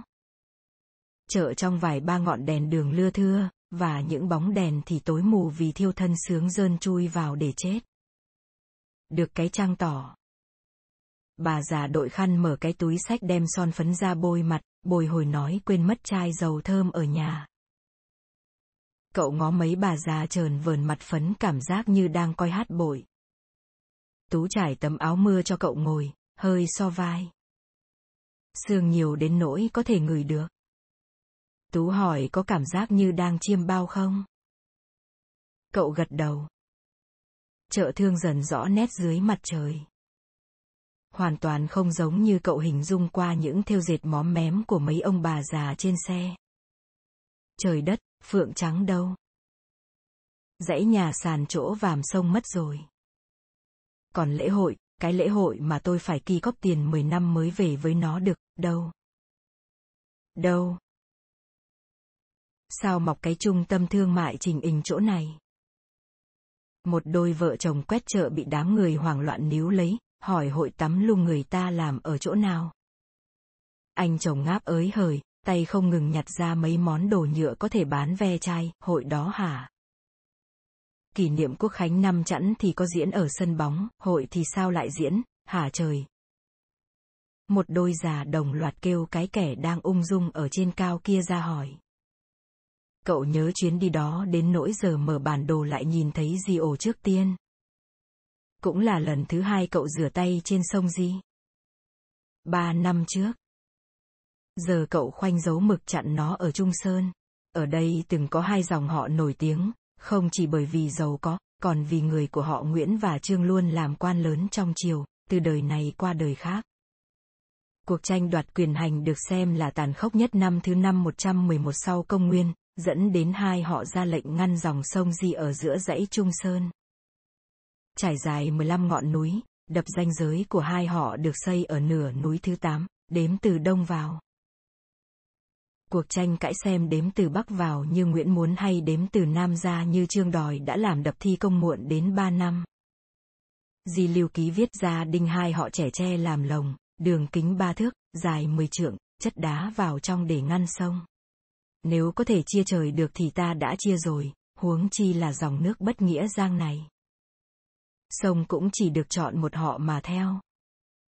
Câu nói nổi tiếng của Nguyễn Tấn Vũ được thư tịch cổ ghi lại, như một minh chứng cho sự quyết liệt khi ấy. ba trăm năm họ Nguyễn gọi tên sông là bất nghĩa, chỉ vì nó chạy từ bắc vào. Cậu nghe mà tức anh ách. Chỗ đập chắn dòng đó giờ chỉ có một văn bia ghi đã có một vạn lẻ người chết tại nơi này. Một ngôi chùa cất trên nền núi đã bị khoét sâu từ hồi lấy đá ngăn dòng chia thiên hạ. Một nhà sư trẻ nói trụ trì của ông quả quyết Di Lưu Ký là do sư tổ thảo, từ sự kiện ngăn sông mãi mà không thành ấy. Nhà chùa so sánh vào nét chữ của cuốn sách cổ đang giữ ở Bảo tàng Quốc gia, và những bài văn tế được cất trong tháp thiêng trong vườn thuốc. Vị trụ trì đi vắng, nghe bảo tham dự một đại hội Phật giáo. Cũng hơi tiếc nghe đồn ông đã tự hủy hoại nhân dạng của mình cho xấu xí đi, vì tín nữ đến chùa say vẻ đẹp của sư mà đòi ở lại. Tôi là đàn ông mà lần đầu gặp trụ trì còn mê mà.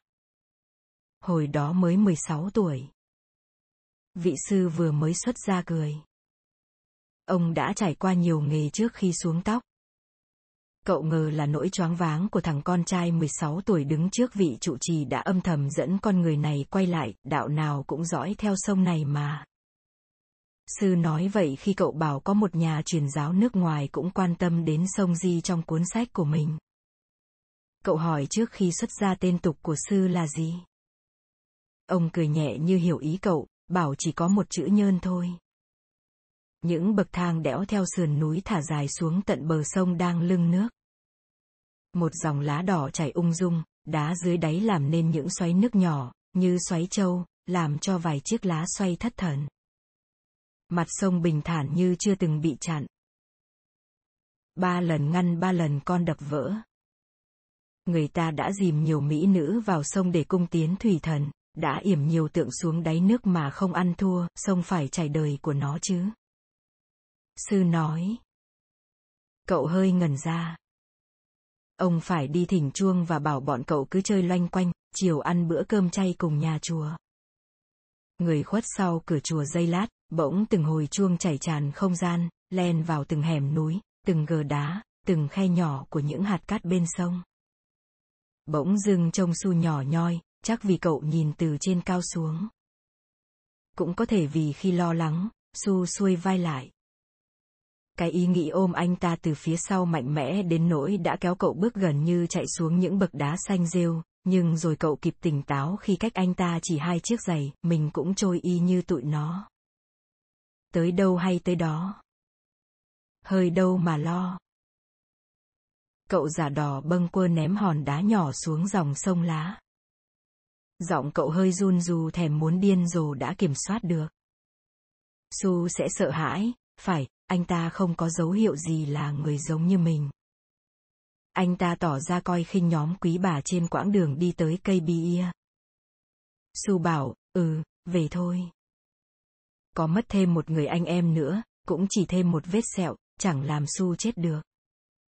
Những chiếc xe tải chở vật liệu như bới lá khô và rác rưởi bằng hai bánh xe đằng sau, hắt vào mặt những kẻ đi đường bé mọn. Nhà thờ của họ Nguyễn đang được tu sửa lại. Bà già bán nước mía ở góc thành cũ bảo chắc vì nhà thờ họ Trương vừa cơi nới xong, đẹp lắm. Hai cậu chưa tới đó coi như chưa tới Trung Sơn. Vừa nãy ngang qua hai khu vườn ngùn ngụt khách tham quan, cậu hỏi Su có muốn ghé qua không, những thứ quý hiếm, lộng lẫy nhất trên đời đều tập trung ở đó. Su lắc đầu, tôi căm ghét bọn nhà giàu. Bối thì không ghét nhà giàu, nhưng ghét những chỗ đông người. Anh ta nói Nam Cực vẫn là nơi đẹp nhất vì nó ít dấu chân người nhất. Cậu hay nhớ tới bối nói này nói kia, nhất là lúc mây đen oằn nước báo hiệu một cơn giông. Lúc nhìn thấy một tia sét giãy giụa trên khoảng không bỏng rẫy. Lúc bọng mưa vỡ toác, đổ ào xuống mặt đất. Bối bặt tăm sau cái tin nhắn đầy hàm ý trách cứ kia, như thể một cơn lốc xoáy đã vùi thân xác anh ta vào đụn cắt, một tia sét nóng ba chục ngàn độ đã làm tan chảy đến mẩu xương cuối cùng. Đôi khi thấy có chút áy náy. Có phải khi ấy cậu chỉ cần chạy ra đường ngó quanh, bối lại hiện ra cười hích hác. Nhưng cũng có lúc cậu nghĩ bối không có thật, chỉ là giấc mơ thôi. Cậu không giữ tấm ảnh nào chụp chung với anh ta, chỉ tấm duy nhất chụp cả ba mặt mày nhem nhuốc đứng bên chiếc xe lam vừa bò lạch bạch lên khỏi dốc sương mù. Người cả ba ám khói đen trũi. Cậu thì vừa nôn xong nên quanh miệng khói cũng trôi theo dãi nhớt, như hề. Lúc bước xuống xe cậu quyết liệt gạt bỏ xe lam ra khỏi danh sách những phương tiện di chuyển của mình. Ngồi thùng xe đằng sau cứ thấy mọi thứ bên đường trôi tuột về phía sau vùn vụt, cậu chóng mặt là đi. Tấm ảnh đó không còn, vì chụp bằng máy của bối. Ngồi ăn cơm ở chợ nhặt được chuyện ba người đàn bà tên Ánh. Bà Ánh ở Tây Nguyên mót cà phê bị chủ vườn thả chó cắn xé đến chết. Một người tên Ánh ở Hà Lam mắc chứng bệnh ái tử thi, đào lấy cốt chồng đắp thạch cao để ôm ấp bảy năm nay. Một Ánh khác có cái máy ảnh bằng bao thuốc lá hay đi lang thang theo các làng xóm ven sông chụp ảnh cho người già, dùng để thờ khi họ trăm tuổi. Người đàn ông tóc rối bù chụp lấy gương mặt nhỏ thó, gần như không có cằm, lần trong cái bị bàng trong số bảy bị bàng ra tấm ảnh lồng trong khung kính nhỏ, Nói đây, cái này là cô Ánh chụp cho mẹ tôi, hồi đó mẹ còn sống. Chị vợ bổ sung thêm một chi tiết thừa cô đó chụp ảnh cho tất cả người già trong xóm tôi. Ai cũng đẹp, ảnh chụp bà già hơi mỉm cười, mặt hơi nghiêng về bên trái. Chị vợ nói vì mắt phải là mắt giả, như lắp cục đạn cu li vào đó. Nhưng chụp vậy thì đâu có thấy, nên mẹ chồng tôi ưng bụng lắm. Một hiệu ứng có sẵn trên máy ảnh số làm tối bốn góc ảnh, khiến gương mặt bà cụ bật lên, ngời ngợi, bất chấp những nếp nhăn. Đôi vợ chồng cùng đứa con đang ngủ oặt ra kia đến từ Vịnh Mốc, hạ lưu sông Di. Họ dọn nhà đi về bên vợ, một cô người Sơn Phước. Ở đó đang sôi sục bởi tìm thủy tùng, tháng trước chú tôi trúng thủy tùng bạc tỷ. Ham quá, nên đùm níu nhau đi. Gia tài gom được có từng này thôi. Trong giỏ kia có cái lư hương của ông bà già chồng tôi.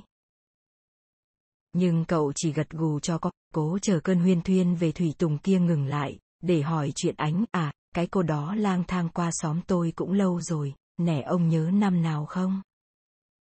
Để coi, nhà mình làm dỗ mẹ lần thứ tư, tức là cổ cũng ghé qua chừng năm năm. Nước lên cao lắm, tôi nhớ phải kê đồ đạc trong nhà. Không nhớ mặt mũi đâu, chỉ biết là đẹp, vì tôi thắc mắc sao đẹp mà lại đi có một mình. Hỏi chuyện gia đình cổ chỉ cười, chị ấy có răng khểnh không, không nhớ. Nhưng mặt cô Ánh cứ rầu rầu, coi bộ lo lắng. Hỏi thì cổ nói có thằng nhỏ lúc này hay bám theo đòi lấy cổ làm vợ. Cổ trốn cách nào cũng bị tìm ra.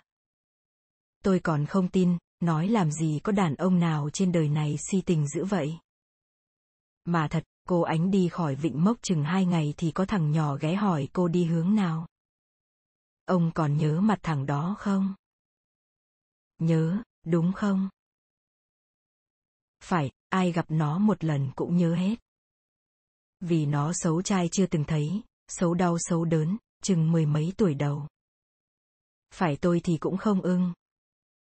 Tôi chỉ người mày tìm đi hướng đông nhưng thằng nhỏ cười, nói đừng có xạo, ở đó đâu có mùi của cổ. Rồi thằng nhỏ lội qua sông, càn vô ruộng mía đi về phía cô Ánh từng đi. Người vợ ngừng nói tập ít nước trà đá cuối cùng đựng trong cái bọc ni lông. Màu trà vàng một cách hỗn xược. Chị chắc phấn khích với việc về cố thổ nên sởi lời. Ông chồng thì héo xèo như cái cây bị nhổ gốc rời đi, chẳng buồn lay động mặt, cứ ôm đứa con trong lòng, nói gì nói thì thằng nhỏ đó với cô Ánh cũng không xứng đôi. Vậy mà đòi lấy cho được. Không phải lần đầu cậu nghe chuyện về một thằng nhỏ đó. Có lần đứng rửa chân ở bến nước nào gần Vĩnh Châu, một ông già chống gậy đi qua nói phải chú em là đàn bà thì biết đâu gặp rủi với cái mặt buồn so này. Có thằng nhỏ hay thả trôi theo nước, thấy cô gái trẻ nào ra đứng bờ sông mà mặt mày rầu rĩ là nó rủ đi chơi cho vui. Nhiều người đã theo thằng nhỏ đó, không về, hoặc có về cũng chỉ là những cái xác trôi. Ánh cự tuyệt cậu bé đó, và bị theo đuổi tới cùng. Cậu nhắn một tin cho sếp, vừa gặp một vài dấu chân. Có thể là của chị Ánh. Ông nhắn lại ok. Tưởng đâu ông sẽ vồn vã hơn. Trời đất ở Trung Sơn, là của Su. Sân nhà ai cũng trồng đầy hoa cỏ, lâu lắm mới gặp hoa tai thỏ. Sờ thử coi, mốt lắm. Su nói khi đi qua cửa nhà nghỉ. Cậu chạm tay vào một cánh hoa sắp giã, nghe mát như chạm vào lãnh Mỹ A, một loại lụa nức tiếng vùng châu thổ sông Mê. Ở quầy tiếp tân người ta dắt vài cành hoa tường vi lên cái bình hoa mẻ miệng. Hỏi cô gái tiếp tân chuyến tàu khách đầu tiên của ngày đi Trấn Biên khởi hành lúc mấy giờ, phải lặp lại lần thứ ba và Su gần như hét lên bởi một nhóm khách du lịch nhốn nháo quanh đó. Câu hỏi phát ra với âm vực cao nhất đã mang đến cho bọn cậu hai người mới. Một ông già thấp người rắn giỏi chừng bảy mươi tuổi và cô gái trẻ, mặt lơ ngơ, ma quái khư khư ôm lấy cái ba lô trong lòng, tụi này cũng muốn đi Trấn Biên cho biết. Đi chung cho vui. Đánh bài tiến lên đủ tay, mà nhậu cũng hay, trà tam rượu tứ mà. Ông già nói. Phải đến hôm sau cậu mới phát hiện ra ông già muốn chút rắc rối lên bọn cậu.